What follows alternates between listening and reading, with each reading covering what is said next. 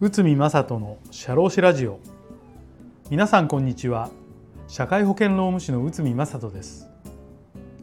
この番組では私内海が日常の業務や日常のマネジメントで感じたことをお話しております。今回は段階を踏まずに解雇をしたら無効かこちらを解説いたします。勤務不良の社員を辞めさせたいというご相談よくあります。これを理由に実際に解雇を行った例は少ないことも事実です。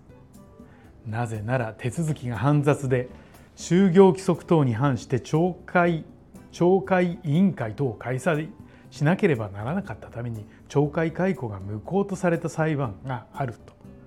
まあ、そういったことがありますのでこうやっぱり法的に無効っていうふうになった場合不当解雇のリスク訴訟のリスク考えた場合なかなかこ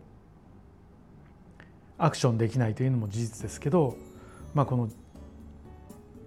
規定の中で懲戒委員会等を開設しなか開催しなかったのでまあ、その解雇無効だよといった判例があります。中央林間病院事件東京地裁平成8年7月です。病院オーナーの依頼によりある医師が院長に就任した。院長は病院を誹謗中傷し始めた。院長は規定に反し勝手に医療機器を購入した。病院オーナーは規定違反の旨の通知を院長に通知した。そして今後を考えて懲戒解雇を検討した。病院の就業規則には職員の懲戒は懲戒委員会に基づいて実施と記載があったが病院オーナーは総府長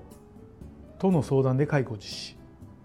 院長は解雇無効を訴えて裁判を起こしました。そして裁判所は次の判断をしました。委員長という肩書きのため就業規則による懲戒委員会が必要ないと考えられるが本人の弁明を聞く機会等の代わりの方法が取られていない。病院オーナーと総府長との相談のみで解雇を実施したことは瑕疵が大きい手続きである。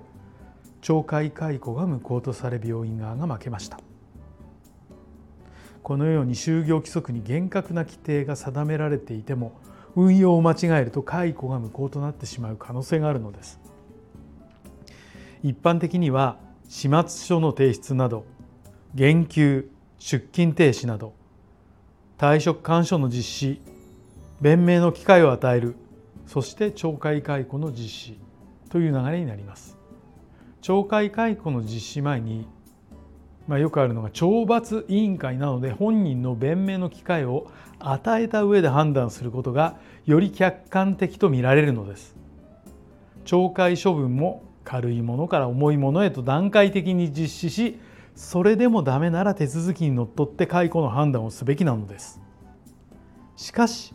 この流れを踏まずに解雇を実施した場合全てが無効となってしまうのでしょうかこれに関する裁判があります。これはあるですね、えーと、漁協の、えーと、事件なんですけど高裁大阪高裁平成24年4月です。この職場は4人しかおらず職員は会話等をせずに孤立していたため他の職員との会話や伝達さえも行われない状態が長く続き説明や意見を求められる状態ではなかった。段階的な処分の実施もこの職員の態度から考えると改善の可能性は考えられない。組合は、えー、無断振り替え等の発覚後退職届を求めたがこの社員は黙り弁明の機会等は当然に不可能と考えられたで解雇実施したんですけど解雇は有効とされました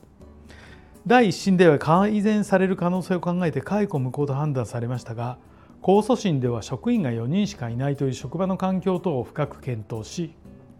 現実的な判断が下されたのです。まあここはケースバイケースになるということで状況次第なのですがまあえーと、考えるべきことは懲戒処分が段階的に可能かということです。要するに段階的に可能というふうなことが考えられたらきちんとやっぱりルールにのっってって行うべきということです。ただまあそれが100%全てではないというのがこの漁協の事件のお話でした。ということで段階を踏まずに解雇したら無効化ということで全てがそうではないということなんですけどでも、えー、と段階を踏んだ方がそのリスクは少なくなるということになります。はいということで今回は段階を踏まずに解雇したら無効化を解説いたしました。本日もお聴きいただきありがとうございました。